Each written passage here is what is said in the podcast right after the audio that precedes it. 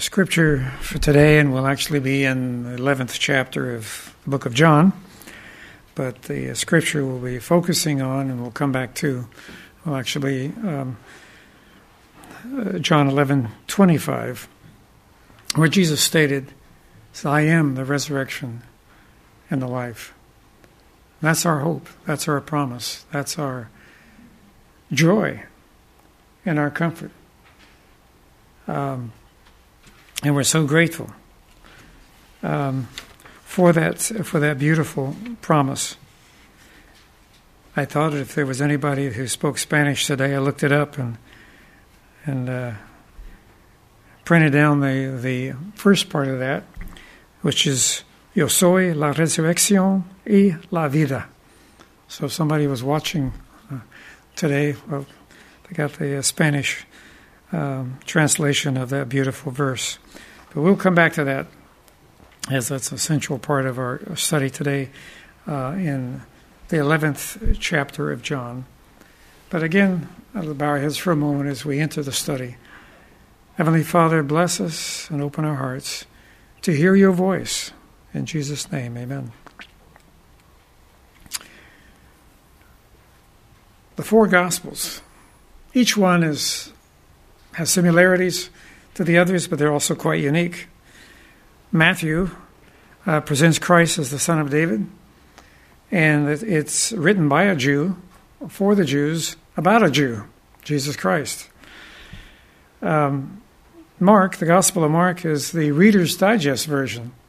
Very short, right to the point. And one of his favorite words, at least in the Old King James, was straightway. So everything that happened was seemed to be in a hurry. Um, and then, of course, Luke presents the historical Son of Man. And of course, he is the geographer, every amazing details that Luke, the physician, provides um, in his story and, and of, of Christ. And then John, which is very unique, presents Christ particularly as the Son of God, as the fully, totally divine, eternal, um, one with the Father. And what's interesting about the, the book of John is that it begins with the baptism. There are no parables. All the others have the parables. He doesn't do the parables.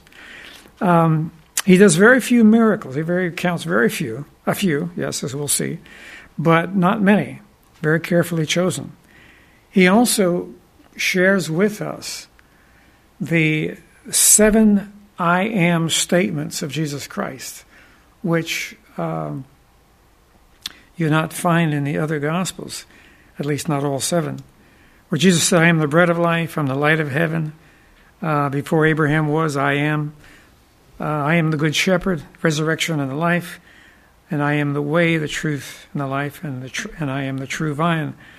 Um, and it has been said that if we were to have only one book in the Bible, available to us probably should be the Gospel of John because it has this most magnificent portrayal uh, of, of Jesus Christ. Now, thank God we got the whole thing. But if we were reduced to that and we had to choose, uh, I think John would, would be the Gospel uh, to, to have and to, and to rejoice and be thankful for. And so, this unique story of the death of Lazarus and the resurrection of Lazarus uh, is unique to the Gospels. Not sure why, but uh, it's certainly an amazing story, and we want to work our way through that today and uh, see what we can what we can learn. And uh, says a certain man was sick. That's verse one. Uh, Lazarus of Bethany, the town of Mary and her sister Martha. And it was Mary who had anointed the Lord with fragrant oil and wiped his feet with her hair, whose brother was sick. Therefore the sisters sent to him, saying, Lord, behold, he whom you love is sick. Now that's a rather cryptic message. I mean, Jesus loved everybody, but um, they knew he would know what they meant. And apparently, they, as they were following, obviously, Jesus' ministry, they knew about the hatred against him by the leaders of Israel. And so they knew it was difficult. Each time he went somewhere, he would, you know, had these crowds following him, and of course his enemies as well. So I think they were trying to avoid a little bit of that, and um, so they sent this little message to him. And when Jesus heard that, he said, "The sickness is not unto death, but for the glory of God, that the Son of God may be glorified through it."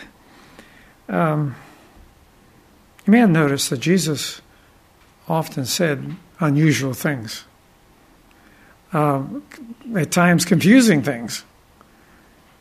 And I, we know that the disciples were puzzled, as we'll see. You know, what, what, did Jesus mean by that? Um, the sickness not that. Well, at first it sounds great. He's not going to die. Praise God. Now, Jesus loved Martha and her sister and Lazarus, and of course, their home was his only home he had during his ministry. And so when he heard that he was sick, he stayed two more days in the place where he was. Wow. He knows what's going to happen. He knows that Lazarus is very, very, very ill. And so he said, when he heard that, he stayed two more places, uh, two more days rather, in the place where he was. Uh, and I'm sure the disciples said, Ooh, what, what's going on here? Why would, would Jesus not go where he's needed? Well, as we will see, um, when God chooses a delay, it's always for our good, ultimate good, our eternal good. Um, we don't like delays, especially in the microwave age. We like to, you know, punch things and have it happen. And, um, uh, but apparently delays have a place. And they did here. Then after he said to his disciples, Let us go to Judea again. And the disciples said, Rabbi, lately the Jews sought to stone you. Are you going there again? It seems that the disciples had already forgotten about Lazarus because they, they couldn't imagine why he's going to go now. Jesus answered, Oh, they're not 12 hours in the day. If if anyone walks in the day, he does not stumble because he sees the light of this world. But if one walks in the night, he stumbles because the light is not in him. These things he said, and after that he said to them, Our friend Lazarus sleeps, but I go that I may wake him up. Disciples said, Well, Lord, if he sleeps, he'll get well. We all know if you're really, really sick and you need extra rest, you know, that's good. But, however, Jesus spoke of his death. And they thought he was speaking about taking rest and sleep. And of course, this is a description of death in this world as that dreamless sleep. And Jesus said to them plainly, Lazarus is dead. And then he says, I am glad for your sakes that I was not there. I'm sure they were saying, What? say that again? What, what did you just say? I am glad for your sakes I was not there that you may believe. Nevertheless, let us go to him. And Thomas, called the twin, said to his fellow disciples, Let us also go that we may die with him.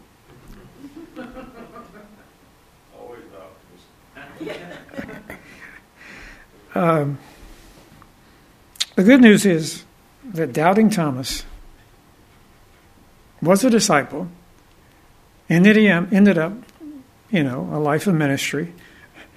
And once he got past the doubts, you know, he became, uh, we don't hear much about him, but we, we learn from uh, the records of others, in, in you know, later, um, outside the scriptures, that um, it is believed that Thomas made his way all the way to India as a missionary, according to extra biblical uh, sources. And so, in spite of the fact that he had doubts, he didn't give up on Jesus, and Jesus didn't give up on him. And that's the good news. So, Jesus said, you know, plainly, Lazarus is dead. A lot of confusion in our world today about what happens when you die. Um, tremendous amount of confusion. It all goes back to the, the Garden of Eden. You remember the first lie was, ah, you shall not surely die. Um, and people like that lie. Seems comforting. Seemed very comforting. You know, you're not really going to die. It's going to float off somewhere.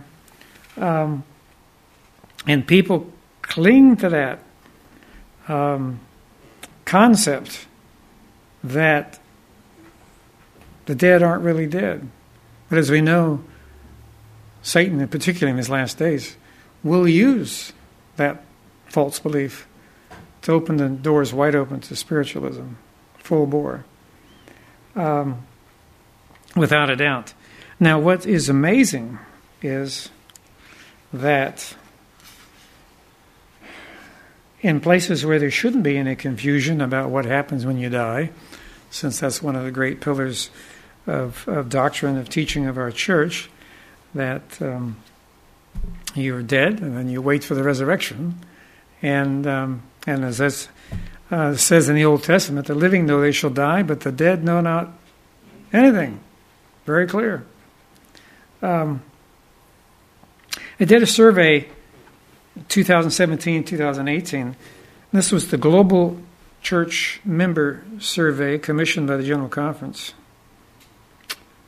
Uh, 55,000 people took the survey. And um, when they were presented with the statement, quote, when people die, their bodily remains decay and they have no consciousness or activity until they are resurrected. And uh, 82% of the people said, yes, that's correct. 13% weren't sure. Um, then there was another statement that seemed to be more confusing to some. Quote, the soul is a separate spiritual part of the person that lives on after death. And they were to either agree or disagree with that statement. Um, and what's amazing is that 40% of the 55,000 agreed with the statement. Now, how can you believe the Bible and believe the teachings of our church for the last 100 plus years and still have a question about what happens when you die? Um, some have suggested that the influence of our modern culture, the fact that you hear these stories about these near death experiences and the people on the operating table and they technically dead and they, you know, have this dream or something, you know, they see themselves in heaven and then they come back and all of this apparently has some influence on uh, on these people. Um, in fact, in an article uh, speaks of the fact, I saw in the new review online, it was a very excellent article, um, talking about the fact that, that is science the new spiritualism? You want to go online, it's a very interesting article. Um, and the fact that the science scientists are right now working on building supercomputers, the objective which is to find a way that when a person dies, to upload their neuron activity just before they die to the cloud so that at some point in the future they can re- resurrect the consciousness of this person. Yeah, that bothered me too when I thought about it. uh, now, it's not going to work, but I wouldn't doubt that it's going to look like it's working because the devil is a master of deception. But we have to trust the Bible. And um, also, when Jesus said Lazarus is dead, and as we know in a moment, he's dead in the tomb four days. Four days, gone. When Lazarus is resurrected, did he tell us about all his wonderful journey to heaven in the meantime. No, he didn't have anything to say. He had been in the grave, you know, waiting uh, for, the, for, for, the resurrection. Um, there was nothing to report. And if, as people often believe, that when you die, you know, if you've been good and if your good deeds have outweighed your bad deeds, then you you go to heaven. If that were true for Lazarus, he had been pretty upset when he got resurrected down here and brought back down here. I mean, if that happened to me, I'd be kind of upset. Why'd you do this, Lord? Uh, but no, that's not what happened. Verse 17 So when Jesus came, he found that he had already been in the tomb four days. Now, Bethany was near Jerusalem. Sorry. About two miles away. And many of the Jews had joined the other women around Mary and Martha to comfort them. Concerning the brother, now Martha, as soon as she heard Jesus was coming, went and met him, but Mary was sitting in the house. Now Martha said, Lord, if you had been here, my brother would not have died. That was true. That was all true. That's why Jesus stayed away, because he had something better in mind. And, uh, but, she says, but even now I know whatever you ask of God, God will give you. And Jesus said to her, Your brother will rise again. And Martha said to him, I know that he will rise again in the resurrection at the last day. Martha, who we always picture being busy in the kitchen, not listening, was listening. She's a pretty good theologian. She had this understood the second coming and the resurrect, general resurrection. She had been listening. Uh, it would have been better if she had probably listened more attentively with Mary, but nevertheless, she was listening. She had an understanding a better understanding, I think, even than the disciples did at this point. And um, but Jesus then said to her, "I am the resurrection and the life. He who believes in me, though he may die, he shall live. And whoever believes, lives and believes in me shall never die. Do you believe this?" She said, "Yes, Lord." I believe you are the Christ, that is the anointed one, the Messiah. That was the Greek word for the Messiah um, the Son of God who is to come into this world. Um, beautiful. Her trust, her absolute trust and faith, and of course Mary's as well, uh, in, in Jesus. Because apart from the disciples themselves, who spent those three and a half years very close to Jesus, um, Jesus got to spend more time at this home off and on than any other place that he was. And they got to hear Jesus teaching firsthand. Um, but this tremendous promise that Jesus gives he says, Even though he may die, he shall live, and whoever believes in me shall never die. And people say, Oh, that's it, that's it. You just go straight to heaven. No, Jesus is talking about the second death. That the first death, we all will suffer unless Jesus comes first, with the exception of Enoch and and uh, Elijah, uh, who got translated, and apparently those who rose with Jesus at at uh, his crucifixion, resurrection, and went back to heaven, but they weren't translated alive; they were resurrected. So he's talking about the second death, the first death and the second death. Okay, continuing. And when she said these things, she went away and secretly called Mary, her sister and said, The teacher is come and calling for you. And again, I think they really didn't want the big crowds around. They're going to get them anyway. But she was trying to make it as quiet, personal as possible. And when she heard that, she rose quickly. Um, and that says, Then the Jews who were with her in the house, comforting her, and she saw that they saw that Mary rose up quickly and followed her, saying, Ah, she's going to the tomb to weep. And Mary came where Jesus was and saw him, fell down at his feet, saying again, Lord, if you had been there, my brother would have not died. Would not have died. Um, so true. But you see, Jesus had something better in mind. When we are trusting Jesus and disappointments and sorrows and suffering and loss of loved ones, tragedies happen. We don't know why they're permitted, but we do know, obviously, they are permitted. But someday Jesus will give a marvelous answer. He'll show us why that was allowed to happen. Now, the devil is our enemy, he's the one causing all the trouble, but God is choosing to permit many things to happen that are not our first choice. And someday he will give us the rest of the story. And, um, and then we will rejoice with him. This Mary, who was so privileged to literally be redeemed from the demons, I said she, Jesus prayed over her seven times. Um, of course, originally she was dragged to his feet uh, and expected to be stoned to death. And then weeping at his feet, anointing his feet, washing his feet. And after the resurrection morning, he was again. She was, she was there uh, when she finally recognized who he was, and um, I fell at his feet.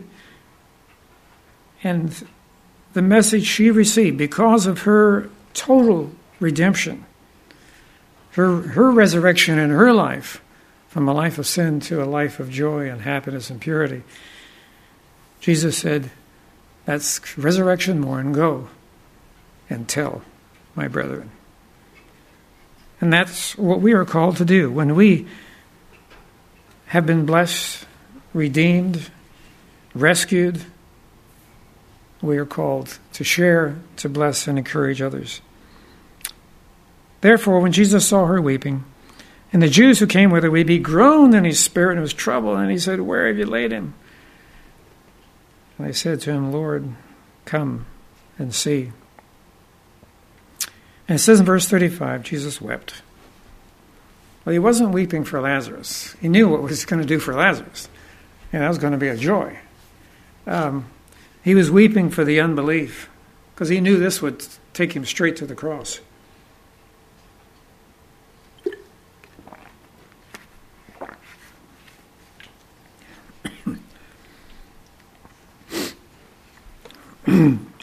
I've shared with you, some of you, the story of the. I think they were having a, a youth leadership retreat somewhere a few years ago, and um, the the leader of the group was very energetic, so they'd have worship every morning at six a.m. And uh, so that first morning, with the uh, leader of the group, and he's all the other youth leaders. And uh, this lady announced, I want you all to share your favorite text in the Bible and tell me why. Well, the first person who got to speak up was a young lady. And she chose John 11:35, Jesus wept. And the others felt a little bit sad because they were going to use that short verse too because you know they were trying desperately this early in the morning to remember a text, and um, and so the the leader said, "Well, why did you choose that verse?" And this young woman said, "I've had a lot of sadness and sorrow in my life. I know what it is to weep." And this tells me that my Jesus understands me. He connects with the human family, connects with me. And then they understood why this was such a precious verse to this, to this young lady. Because Jesus cares for us. And then, of course, some said, Could not this man who opened the eyes of the blind have kept this man from dying? Of course, the answer was yes. So again, Jesus, groaning in himself, comes to the tomb. It was a cave, and a stone lay against it, and Jesus said, Take away the stone. Now, Jesus could have had the angels do it, or he could have just motioned his finger and the stones would obey. There's a lot of ways to get this accomplished, but he asked the ones there to move away the stone from the, from the tomb. And you think, well, why? I have a theory which seems to uh, surface from time to time in the Bible But God never proposes to do for us that which we can do for ourselves. He wants us to be partners. he wants us to be involved. And so they couldn't resurrect Lazarus, but they could roll away the stone. That part they could do. And um, of course, Martha points out, says, Now, Lord, she's the practical one. Uh, there's been a stench. There is a stench. He's been dead four days. He's decomposing. This verse is incredibly important because there was a belief at that time that for a few days after someone died, the spirit just kind of hung around nearby just in case the body got better.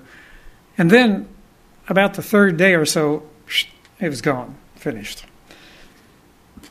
So this text let everybody know then and throughout history that this was a really, really dead person. No guesswork. You know, we've all heard stories of people that they thought were dead, and you know, in fact, I remember hearing the story of a body that was on the way to the morgue, obviously a long time ago, and it turned out it wasn't quite dead. And so the person just reached out and tapped the hand of the orderly. and you can imagine the, the consternation. Uh, but what this tells us that, that he was really dead, completely dead. He was decomposing, and yet, through the power of God, through the power of Christ's divinity, the resurrection takes place. And because um, Jesus said, did, not, did I not tell you? If you would believe, you'd see the glory of God. And of course, they took away the stone. And he lifted up his eyes to heaven and said, Father, I thank you that you've heard me. I know that you're always near me, but because of the people who are standing by, I said this, that they may believe that you sent me. This was the crowning act of Christ's ministry prior to, to, to the um, crucifixion and the resurrection, but as far as what he did for others. This was the, the crowning act of his, of his divinity. And when he said these things, he cried out, with a, cried out with a loud voice, Lazarus, come forth. If Christ had not been very specific and said, Lazarus, come forth, there would have been a general resurrection. Maybe the whole world. Don't know. Um, he certainly had that power. So it says, Lazarus, come forth. And he who had died came out. His face was wrapped with a cloth. He was, of course, he was bound with the grave clothes. And Jesus said to them, Loose him and let him go. And again, Jesus could have unwrapped him, just flicked his finger, or had the angels do it. But they could do that part. Now, Lazarus was pretty well wrapped up, as you can imagine. They used to, you know, all these long bands of cloth, and they would wrap and wrap and wrap, and they would have the spices in there and all the stuff that was supposed to slow down the decomposition. Um, so he was tightly bound. He couldn't get out, but he needed some help. And so Jesus said, Loose him and let him go. We have the privilege of helping others break free from the sin and sorrow and suffering of this world, from the discouragement, from the depression, from broken relationships. We have the privilege of pointing their eyes toward Jesus so that they can break free. And there may be, in many of our lives, there may be stones in the way that need to be rolled out of the way so that Jesus can continue his work in us and his work for others. Many of the Jews who had come to Mary who had seen the things that Jesus did believed in him, but some went away to the Pharisees and told things which Jesus did. And of course, as we know from the rest of the chapter, um, the plotting really gets into earnest. Because it says in verse 53 from that day on, they plotted to put him to death. And it also mentions, uh, I'm trying to remember now if it's in this gospel or one of the other gospels, that they were also plotting, plotting to put Lazarus to death. Sin is insanity. And the ones who were captive, allowed themselves to be captive of Satan in their hatred toward Christ. They were insane, completely insane. Um, why would you try to put somebody to death who's just been resurrected? Um, that's how uh, how much they were captured by the enemy, um, and how great their hatred was. There in, in verse 49, it says, One of them, Caiaphas, being a high priest that year, um, said, You know nothing. Do you not know that it is expedient for us that one should die for the people and not the whole nation should perish? Because just before that, they had mentioned this man's doing many works. They said, Everybody going to believe on him. The Romans will come and take away our, our place, our nation. Well, if everybody had believed on Jesus, the Romans wouldn't have been a problem at all. If Israel had been faithful, God still had a work for Israel to do. Um, but the idea of sacrificing someone for the good of others, what was it? Was a pagan notion. Now it's true in Christ; it was voluntary. He chose to take our place. But in the world, a lot of pagan religions, you know, they offer sacrifices and um, and actually uh, sacrifice people, and it was a big thing in South America with the Incas, uh, the sacrifices they did uh, to plead to appease the gods, the sacrifices of children. Um, what a uh, a tragedy! And there are those today who are willing to sacrifice others for money, for an agenda, um, without a doubt. And in fact, someone said recently that um, they weren't too worried about the fact of how many people had already died from not having sufficient early intervention with COVID. So, you know, you know, not a problem.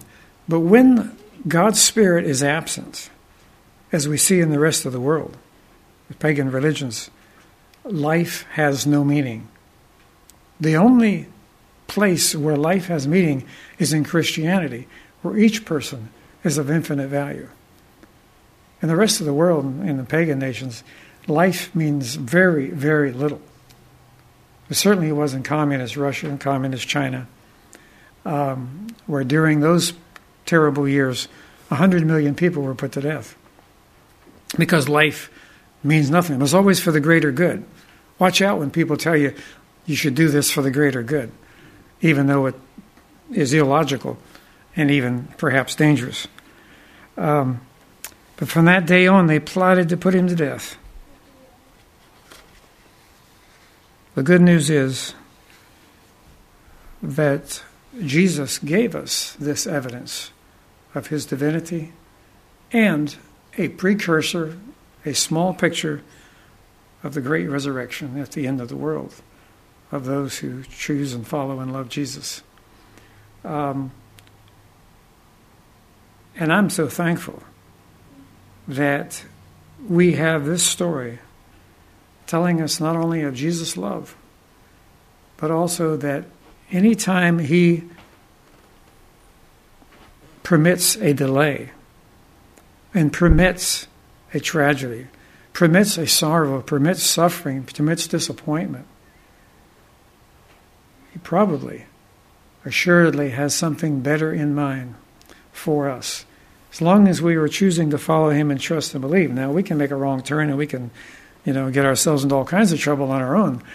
But if we're following him and we still are faced with these tremendous difficulties of life, we can trust Jesus that even if he doesn't what seem to answer our prayer right now, our specific prayer, all the prayers for healing, for the needs of our heart, will be answered certainly uh, at the first resurrection. And no matter what happens, Jesus has said that we can trust him. That even though we may die, we know, unless Jesus comes first, we will die the first death, that through Christ through his redemption, we have the privilege of being in the first resurrection. And I believe with all my heart that the resurrection, first resurrection, second coming of the believers will be the happiest day in the entire existence of Jesus because he gets to bring back his friends. I mean, it's been, you know, he's had a lot of joys and a lot of sorrows, um, and certainly through the tragic experiment of sin on this planet. But he will have the privilege of bringing back his friends. And what a joy. I can only imagine the glow that was on Jesus' face when his friend Lazarus came back out of that tomb. I am sure Jesus just had this wonderful smile. The smile is going to be even greater at the second coming when Jesus has the privilege of restoring to life those who have trusted, fallen asleep in Jesus. And um, as the scriptures say in Revelation, blessed are they that die from now on for their works will follow them. This particularly talks about those that die uh, uh, toward the end of time. But that's always been true. Those that die in Jesus are safe for eternity. Praise the Lord. Let us pray. Heavenly Father, we thank you for the beautiful story of your love, of your caring, of your kindness, of your wisdom, and of your blessing. The story of Lazarus. And Lord, how we long for the day when Jesus will come, bring back to life all of his friends, those who followed him. And we pray, Lord, that we will be found faithful so that we may have the joy of that tremendous experience, seeing loved ones and friends, but most of all, to get to see the face of Jesus. In his name we pray. Amen.